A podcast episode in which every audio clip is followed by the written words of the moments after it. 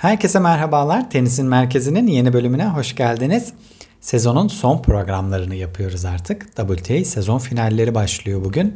Erkeklerde ise sezon finalleri öncesi son turnuva olan Paris Masters başlayacak. Bu hafta kadınlarda bildiğiniz üzere herhangi bir turnuva oynanmadı. Erkeklerde ise iki tane 500'lük seviyede turnuva vardı. Bir tanesi Basel'de İsviçre'de düzenlendi. Bir diğeri ise e, Viyana'da Avusturya'da düzenlendi. E, hemen geçtiğimiz haftanın turnuvalarının kısa bir özetiyle başlayalım. Ardından da bu haftanın turnuvalarına detaylı bir şekilde inceleyelim. E, WTA sezon finallerindeki 8 oyuncunun da buraya gelene kadar 2022 sezonunda şöyle bir yaptıklarına da detaylı bir şekilde göz gezdireceğiz programın sonunda. Evet erkekler tarafıyla başlayalım. İki adet turnuvamız vardı. İkisi de ATP 500 seviyesindeydi söylediğim gibi bu haftaki turnuvaların. O nedenden dolayı da kadrolar oldukça güzeldi bu hafta. Viyana ile başlayalım değerlendirmelere. Viyana'da şampiyonlar Rus raket Daniil Medvedev ulaştı. Baba oldu bildiğiniz gibi geçtiğimiz günlerde Daniil Medvedev. Baba olduktan sonra ilk turnuvasına çıkmıştı. Ve onda da kupaya kadar gitmeyi başardı Daniil Medvedev.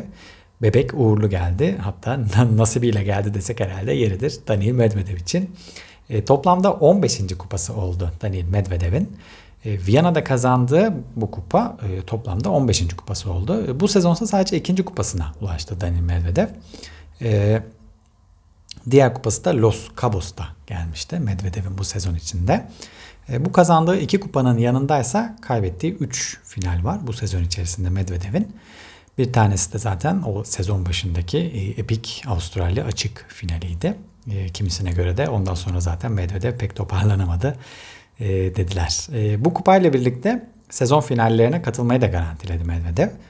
Orada da sadece iki koltuk kaldı. Hatta Felix Hoca Aliasim de neredeyse garantiledi gibi diyebiliriz. E, Paris'te alacağı bir galibiyet onun da koltuğunu kesinleştirecek. E, kalan tek koltuk içinse 3 aday var sezon finalleri için. E, Andrei Rublev, Taylor Fritz ve Hubert Hurkaç'tan e, bir tanesi son isim olacak e, sezon finallerindeki. E, bu üç isimden birisi Paris Masters'taki e, performansına bağlı olarak da son koltuğun sahibi olacaklar ve Torino'ya giden isim olacak. E, biz Medvedev'in şampiyonluğuna dönelim tekrar. Kimleri geçti bu şampiyonluk yolunda? E, biraz ondan bahsedelim. Turnuvanın bir numaralı seri başıydı zaten. Daniil Medvedev en büyük favori olarak gelmişti buraya. İlk turda Gürcü raket e, Nikolos Basilashvili'yi mağlup etti. Basilashvili de e, ATP turun davalı oyuncularından bir tanesiydi. E, eşine şiddet uyguladığı iddiasıyla Gürcistan'da mahkemesi devam ediyordu. Yargılandı. Hatta son mahkemeye de kendisi de gitti fiili olarak. E, ancak mahkemeden gelen son kararla birlikte beraat ettiği duyuruldu. Nikos Basilashvili'nin. E, o da ayrı bir konu tabii bambaşka bir konu. E, Basilashvili geçmeyi başardı ilk turda Medvedev. E, ikinci turdaki rakibi son haftaların formda e, ve geri dönüşüyle bizleri oldukça mutlu eden rakibi Dominic Thiem oldu elbette. E, ancak Thiem Medvedev karşısında e, pek o beklenen performansı gösteremeyince Medvedev rahatlıkla çeyrek finale yükselen taraf oldu. E, team de e, sosyal medya hesaplarından maçtan sonra 2022 sezonunu zaten kapattığını duyurdu. E, onun da haberini verelim. E, Medvedev'in çeyrek finaldeki rakibi ise e, zorlu geçeceğini düşündüğümüz bir eşleşme olan Yannick Sinner oldu. E, Yannick Sinner'e de aynı tarifeyi uyguladı desek e, yeridir herhalde e, ve yarı finale yükseldi. Yarı finalde ise Grigor Dimitrov'u da mağlup ederek e, finale kadar ulaşmayı başardı Daniil Medvedev. Finalde ise kortun diğer tarafında e, son haftaları oldukça başarılı geçiren bir diğer raket e, Deniz Shapovalov vardı. Turnuva boyunca Medvedev'den set almaya başlayan tek kişi olsa da e, Shapovalov Medvedev'den geriden Medvedev geriden gelerek e, 4-6 6-3 6-2 ile Shapovalov'u da mağlup ederek bu sezonki ikinci kariyerin ise 15. şampiyonluğuna Viyana'da ulaşmayı başardı. Shapovalov cephesine de kısaca değinmek gerekirse hemen e, o da oldukça başarılı bir Ekim ayı geçirdi. Seul'de ve son olarak Viyana'da final gördü. E, Seul'de Nishioka'ya kaybetmişti. E, buradaysa Medvedev'e kaybetti. Tokyo'da yine yarı finale kadar çıkmıştı. Orada da Taylor Fritz'e kaybetmişti. O Fritz Tokyo'da şampiyon olmayı da başarmıştı. Yani bir şekilde o son aşamaya kadar ulaştı hep Deniz Şapovalov Ekim ayında. E, ancak korttan mağlup ayrılan taraf oldu sürekli. Yani sezon sonuna doğru formunu bulması onun açısından da sevindirici. En azından 2023 sezonuna doğru giderken daha büyük bir moralle gideceği kesin onun da. E, Viyana'da turnuvanın gidişatı bu şekilde oldu. E, Medvedev kupaya ulaşan taraf oldu. Kutlayalım tekrar onu da çiçeği burnunda bir baba ve e, Viyana şampiyonu olarak. Geçelim haftanın diğer turnuvasına. E, haftanın erkeklerdeki ikinci turnuvası e, İsviçre'de Basel'de düzenlendi. E, şu an tenisi geçtim. E, dün dünya üzerinde belki de tüm sporları işin içine katarsak e, yani herhalde formda olan oyuncular listesi yapılsa bütün sporları içine katıp yani sanırım Felix Hocaliyesim e, ilk sayı falan koyulabilir. Yani o derece bir form düzeyi yakaladı. E, kendisinden iki haftadır e, burada oldukça fazla bahsediyoruz zaten. E, üst üste e, oynadığı Floransa ve Antwerp turnuvalarında şampiyonluğa ulaşmayı başarmıştı. Ve yine hiç ara vermeden geldiği Basel'den de kupayla ayrılmayı başardı Felix. E, üst üste kazandığı 13. maç oldu ve, arka arkaya kazandığı 3. turnuva oldu Felix Hocaliyesim'in. E, toplamda ise 4. şampiyonluğuna ulaştı. Her hafta burada bir Felix şampiyonluğu anlatıyoruz artık. E, gelenek haline geldi. E, buradaki şampiyonluk biraz daha özel oldu onun için. E, neden öyle oldu derseniz e, şöyle ki iki diğer iki şampiyonluğuna oranla daha çetrefilli bir yoldan geçerek kupaya uzandı. E, yani hemen bu üst üste 3 şampiyonluk yolunda kimlere geçti ona bakalım.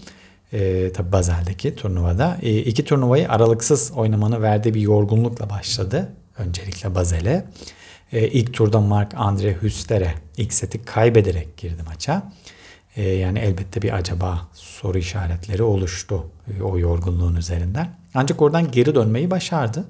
E, ilk turu geçti. E, bir sendelese de e, ilk turu geçmeyi başardı. İkinci turda Miomir Kecmanovic rakibiydi. E, çeyrek finalde ise Alexander Bublik'ti. Bu iki rakibini de mağlup edip e, yarı finale yükselmeyi başardı Felix Hoca ile isim. E, yarı finalde ise dünya bir numarası Carlos Alcaraz geldi karşısına. E, oldukça çekişmeli kıran kırana geçmesini beklediğimiz mücadeleden e, galip ayrılan taraf e, görece kolay bir şekilde diyebiliriz. 6-3, 6-2 ile rakibine sadece 5 oyun bırakarak e, Felix Hoca Aliasim oldu kazanan taraf. E, ve bu görkemli şampiyonluk turunda listeye e, dünya bir numarası galibiyeti de eklemeyi başardı. Finalde ise kendisi gibi e, genç ve formda isimlerden birisi Holger Rune rakibi oldu. E, ancak rüzgarı arkasına alan Felix'in e, böyle e, bayağı ese ese gürleye gürleye gelen Felix'in kasırgasına karşı pek Holger Rune de duramadı ve üst üste 13. ve e, arka arkaya da ve en önemlisi de ara vermeden katıldığı 3. turnuvasından da kupayla ayrılmayı başardı Felix Hocalesim. E, yıllardır ondan tam da bu performans bekleniyordu işte. E, yani o kariyeri boyunca kaybettiği ilk 8 finalin aksine çok bambaşka bir konsantrasyonla oynuyor turnuvaları. Yani o final psikolojisini fazlasıyla aştı. E, ve artık 2023 sezonunda da bol bol bize bu aksiyonlardan izletecek gibi Felix. Finalin diğer ismine geçelim. Holger Rune'ye.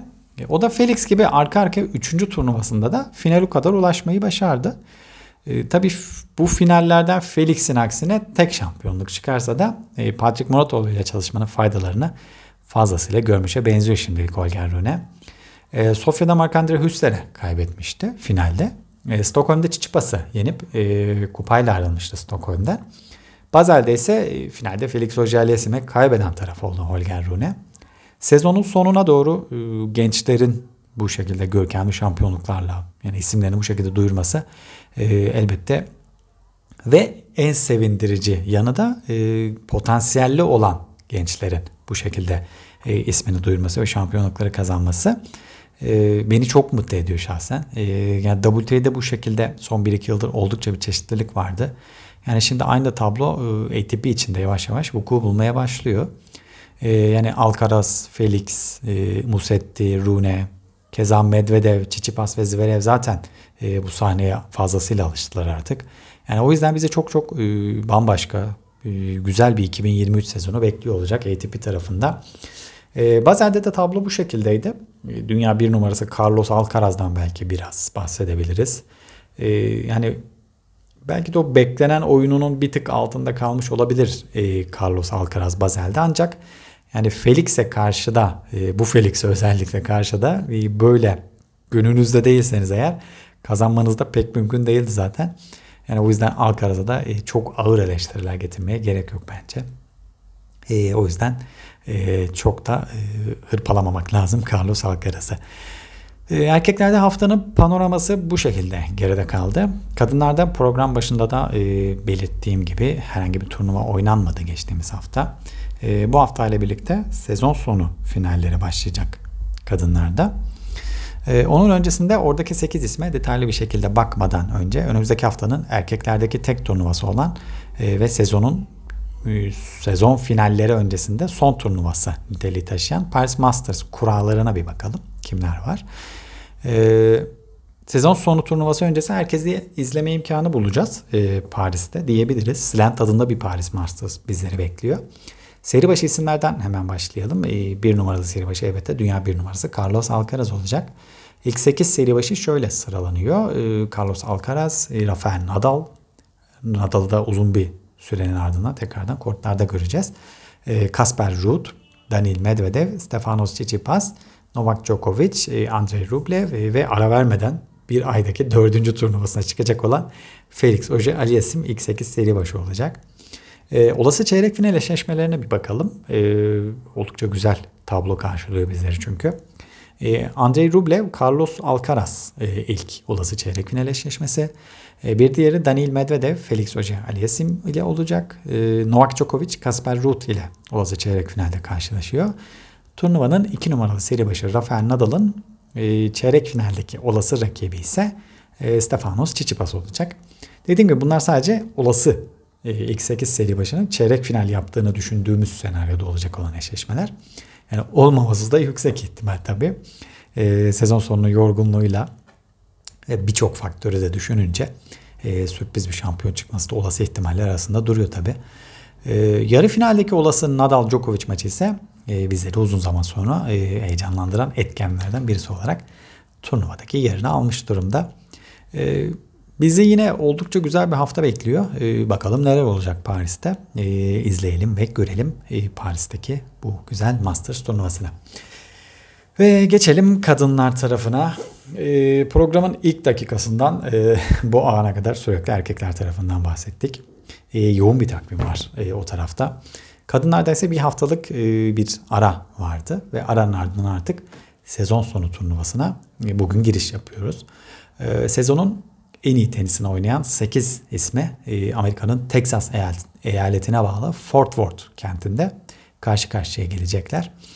E, o görkemli fotoğrafı görmüşsünüzdür zaten. E, klasikleşen ve merakla beklediğimiz o fotoğraf ortamlara düşünce zaten anlıyoruz ki sezonun da sonu gelmiş. detaylı olarak bu sezon sonu turnuvasına kalan 8 ismin nasıl bir sezon geçirdiklerine şöyle bir bakalım. Öncesinde gruplar belli oldu. Turnuvanın formatından hemen ben kısaca bahsedeyim. E, dörderle iki gruba ayrıldı oyuncular. Toplamda 8 oyuncu var. E, gruplarında üçer maç yapacak her oyuncu. E, ilk iki sırayı alan isimler yarı finale yükselecekler. Daha sonrasında çapraz eşleşme usulüyle grubunu lider bitiren oyuncu diğer grubun ikincisiyle olacak.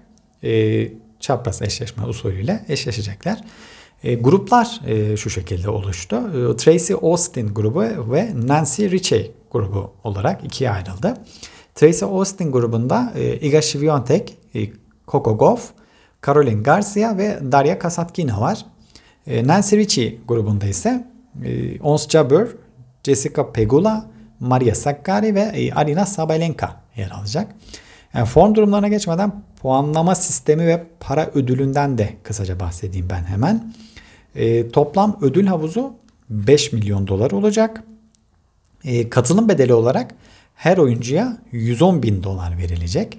E, grupta alınan her galibiyete yine katılım bedeli e, gibi 110 bin dolar daha ödül var.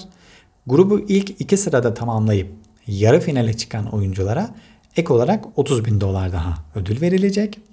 E, yarı final maçını kazanan oyuncuya 420 bin dolar, şampiyon olan rakete ise 820 bin dolarlık bir e, ödül skalası var. Yani kısaca şöyle bir hesap yaparsak e, grubundan 3 maçını da kazanıp e, yarı finale çıkan ve finalle birlikte 5 galibiyet alan bir isim e, toplamda 1 milyon 710 bin doların sahibi olacak. Yani gruptaki 3 maçı kazanacak. Yarı finali ve finali kazanıp 5'te 5 yaparsa 1 milyon 750 bin doların sahibi olacak şampiyon olan oyuncu.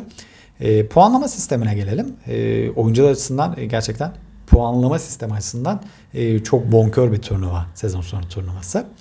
E, grupta oynanan maçlarda e, maça çıktığınız an 125 puanı cebinize koyuyorsunuz gruplarda. E, yani bir oyuncu turnuvadan 3 mağlubiyetle mesela ayrılsa dahi 3 maçını da kaybederek turnuvadan ayrılsa dahi 375 puan alarak turnuvadan ayrılmış olacak. E, o her maçtaki 125 puana ek olarak galibiyete de 125 puan verilecek. Yani bir maçtan galip ayrılırsanız e, 250 puanı cebinize koymuş olacaksınız. E, yarı finalde galip gelen raket e, 330 puan olacak. E, finali kazanıp şampiyon olan isim de 420 puanı cebine koyacak. Yani yine grubundan e, yani kabaca bir hesap yapalım. E, grubundan na mağlup çıkan ve e, 3'te 3 yapıp yarı final ve finalle birlikte turnuvayı 5 galibiyetle tamamlayan bir isim turnuva sonunda 1500 puanı da cebine koyup sezonu kapatmış olacak. Yani gerçekten bu fırsatları düşününce sezon sonu turnuvası oldukça e, muazzam bir fırsat oyuncular için. E, çok da güzel e, bir puanlama sistemi var. E, şimdi gelelim e, katılacak olan isimlere ve e, sezon içerisinde yaptıkları form durumlarına bakalım. E, kimler katılıyor hemen hızlıca tekrardan onları sayayım ben. Iga Świątek, Ons Jabeur, e, Jessica Pegula, Coco Gauff, Maria Sakkari, Caroline Garcia, Arina Sabalenka ve Daria Kasatkina dünya 1 numarasından 8 numarasına kadar bu şekilde turnuvaya katılım sağlayacaklar. Iga Świątek'ten başlayalım hemen sezon özetlerine. Iga bu yılı 62 galibiyet 8 mağlubiyetle geçti. bu sezon kazandığı kupa sayısı 8 Iga Świątek'in. En fazla turnuva kazanan isim zaten. ona yaklaşan isim bile yok o derece. bunların iki tanesi Grand Slam elbette. Amerika açık ve Roland Garros'u kazandı bu yıl. Avustralya açıkta da yarı final görmeye başarmıştı Iga Świątek. sezon içerisinde zaten 37 maçlık bir galibiyet serisi yakalamıştı. 1997 yılından beri e, WTA Tur'da en uzun seriye sahip olmayı başarmıştı. 21 tane bagel yapmıştı bu 37 e, maçlık seri içerisinde de. E, yani 6-0 ile setleri tamamladı 21 kez. 2013 yılında Serena'nın 25 kez yaptığı bu işe en yakın rakama ulaştı Iga Świątek.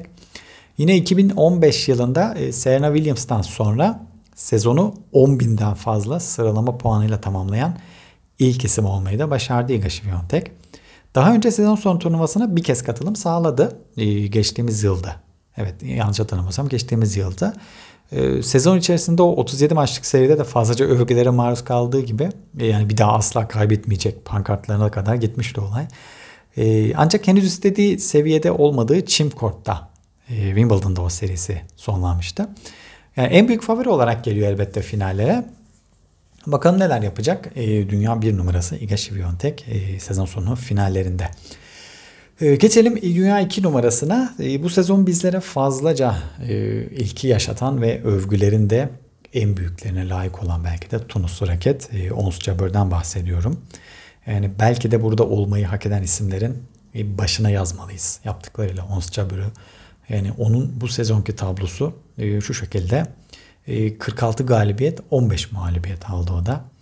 E, bu sezon kazandığı kupa sayısı e, 2 Ons Jabeur'ün. E, ancak kazandığı kupa sayısından çok daha fazla e, büyük işler başardı. E, Madrid ve Berlin'de kupa kaldırdı bu sezon. E, daha önce sezon son finallerine hiç katılmamıştı, katılamamıştı Ons Jabeur. E, yaşadığı bu sezonda finallerde de ilk kez yer alacak. E, gerçekten yaptığı müthiş işler oldu Ons Jabeur'ün. Yani Grand Slam finaline ulaşan ilk Arap ve Kuzey Afrikalı tenisçi oldu. Yani yine ilk 5'e giren ilk Arap ve Kuzey Afrikalı tenisçi oldu. Yani başına ilk Arap ve Kuzey Afrikalı tenisçi oldu yazarak çok fazla e, ilkleri başardı bu sezon Ons Jabeur. E, hatta yetmedi dünya 2 numarasına kadar yükselmeyi başardı. E, bu sezon Wimbledon ve Amerika açıkta final oynamayı başardı. İki Grand Slam'de final gördü. Yani olağanüstü başarılar gerçekten bunlar. E, çıktığı coğrafyayı düşününce özellikle bu başardıkları Ons Jabeur için akıl almaz başarılar. E, ve ilham olduğu o kadar çok insan var ki oralarda. Yani o yüzden zaten Ons Jabeur'ün de turda bu kadar sevilmesinin en büyük etkenlerinden birisi bu. Ee, sıcak kanlılığıyla birlikte herkesle yakın arkadaş olabiliyor turda.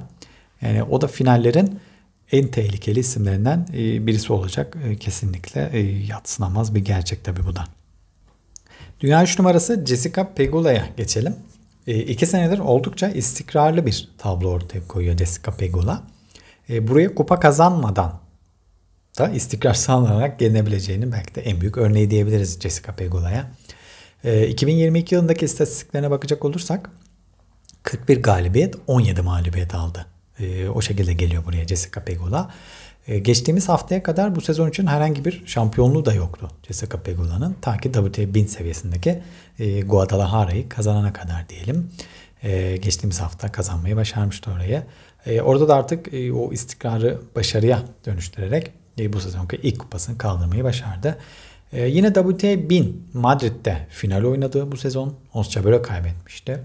E, binlik turnuvalarda tam bir istikrar abidesi desek e, herhalde Pegula için yeridir.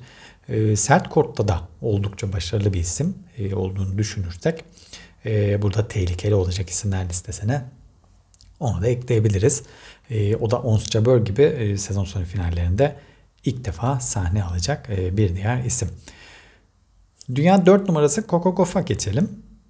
Sezon e, sonu finallerine katılan bir diğer genç isim kendisi. E, Maria Sharapova'dan sonra finallerde yer alan en genç isim oldu Coco Gauff. Normal sezonu kariyerinin en yüksek sıralaması olan 4. sırada bitirdi. E, Goff burada hem teklerde hem de çiftlerde mücadele edecek e, ve çiftler partneri Jessica Pegula olacak. Az önce bahsettiğim Jessica Pegula gibi ikisi birlikte e, hem teklerde hem de çiftlerde mücadele edecekler. E, 2010 yılında Serena Williams ve Venus Williams'tan bu yana ilk kez iki Amerikalı raket sezonu ilk 4 içerisinde bitirmeyi başardı. E, Goff'un 2022 yılındaki karnesine bakalım hızlıca. E, 38 galibiyet ve 19 mağlubiyeti var. E, bu sezon herhangi bir kupa kazanmadan geliyor buraya Kokogov. E, 18 yaşına bu yıl girdi zaten. E, o yani 14-15 yaşından beri kendisini bizlere izlettiği için e, sanki 10 yıldır falan burada gibi Kokogov. E, sürekli izliyormuşuz hissi uyandırıyor. E, zaten bu sezon Roland Garros sırasında o liseden mezuniyet diplomasını da yeni almıştı. Lise mezuniyet fotoğraflarını e, Eyfel Kulesi'nin önünde çektirmişti. E, onun mutluluğunun verdiği bir ekstra katkı olacak ki e, bu sezonun en büyük başarısı da e, orada gelmişti zaten. Roland Garros'ta final oynamayı başarmıştı Kokogov. 2004 Sharapova'dan sonra bir slam'de final oynayan en genç isim olmayı da başarmıştı. Buranın en genç ismi olacak kendisi sezon sonu finallerinin de. E, hem tekler hem çiftler oynayacak söylediğim gibi. Yani ne denir ki Koko'yu anlatmayı herhalde kelimeler az kalıyor. E, yani 18 yaşında böyle başarılarla bu istikrarı yakalamak yani 14-15 yaşından beri 3-4 senedir e, aynı istikrarda sürdürmek e, kesinlikle çok büyük iş. Yani elbette bir yerde o beklenen şampiyonluklarda e, bence arka arkaya gelmeye başlayacaktır zaten. O da yine ilk defa sezon sonu finallerinde yer alacak. Bu notu da düşelim ve geçelim dünya 5 numarası Maria Sakkari'ye. E, 2021'de kariyerinin en iyi sezonunu yaşamıştı Maria Sakkari. E, bu sezonsa St. Petersburg'da final oynadı. Doha'da yarı final oynadı. E, Indian West'te ilk WTA 1000 finaline ulaştı. Bu sezonki karnesi 37 galibiyet, 22 mağlubiyet Maria Sakkari'nin. Ee, geçtiğimiz yıl finallere ilk defa katılmıştı ve yarı final oynama başarısı göstermişti. Bu sene de istikrarını sürdürerek finallerde ikinci kez yer alacak Maria Sakkari. E, hatta Guadalajara'da e, tek maçlık bir finalle buradaki yerini aldı desek e, yeridir bence. E, Kudermetova ile oynadığı maçtan galip ayrılan taraf finaller için son koltuğun sahibi olacaktı ve kazanan taraf Maria Sakkari oldu. E, yıla ilk 10 içerisinde girip e, sezonu da ilk 10 içerisinde tamamlayan sadece 3 raket var. E, Sakkari de onlardan birisi. E, Mart ayında dünya 3 numarasına kadar yükselmeyi de başarmıştı kendisi. 2 yıldır oldukça istikrarlı ve başarılı geçiyor onun içinde. Yani kupası yok tabii ancak yakaladığı o istikrar ve büyük turnuvalardaki başarısıyla da o da Amerika'da tehlikeli isimler arasına yazılacak elbette sezon sonu turnuvası için. Dünya 6 numarası Caroline Garcia'ya geçelim. E, o da bu sezonun yaz aylarını en formda geçiren raketi oldu. 3 e, farklı zeminde şampiyonluk yaşayarak e, her ortama kolaylıkla uyum sağlayabileceğini ve zemin fark etmeksizin en büyük şampiyonluk adaylarından birisi olabileceğini bir kez daha ortaya koydu. E, yani bu sezonki istatistikleri 39 galibiyet, 19 mağlubiyet. E, kupa sayısı belirttiğim gibi 3 Üçünü de farklı zeminlerde e, toprak kortta, sert zeminde ve e, çim kortta kazandı. E, daha önce sezon sonu finallerine 2017 yılında katılmıştı Caroline Garcia. Bu ikinci katılımı olacak. E, oradaki ilk katılımında da gruptan çıkmayı başarıp yarı final oynamıştı yine. E, bakalım baş altı favorilerden olarak geldi. E, Amerika'da bizlere neler hazırlamış onu da bekleyip görelim Caroline Garcia cephesinden. Ee, gelelim dünya 7 numarası Arina Sabalenka'ya. Ee, burada olması belki de en şaşırtıcı isim olabilir. Ee, buraya gelen isimler arasında Sabalenka e, ne yaptı ki buraya katılabildi dense yani vallahi ben bile e, Sabalenka sever olarak e, karşı çıkmam bu düşünceye. Ancak son 3 sezondur kendisi yılı ilk 10 içerisinde bitirmeyi başarıyor. Nasıl yapıyor, nasıl ediyor ben de anlamıyorum ancak bir şekilde başarıyor bunu. Bu istikrarıyla da e, bu sezon ikinci kez finallerde yer almayı başardı Arina Sabalenka. Geçtiğimiz yıl ilk katılışıydı. E, gruplardan çıkamamıştı Arina Sabalenka. E, ikinci yılında şeytanın bacağını kırmaya çalışacak o da. E, bu sezonki karnesi Arina Sabalenka'nın 30 galibiyet, 20 mağlubiyet. E, herhangi bir şampiyonluk yaşamadı Arina Sabalenka bu sezon içerisinde. E, sezonun kendisi açısından e, öne çıkan istatistiklerine bakarsak e, Amerika açık yarı finali var.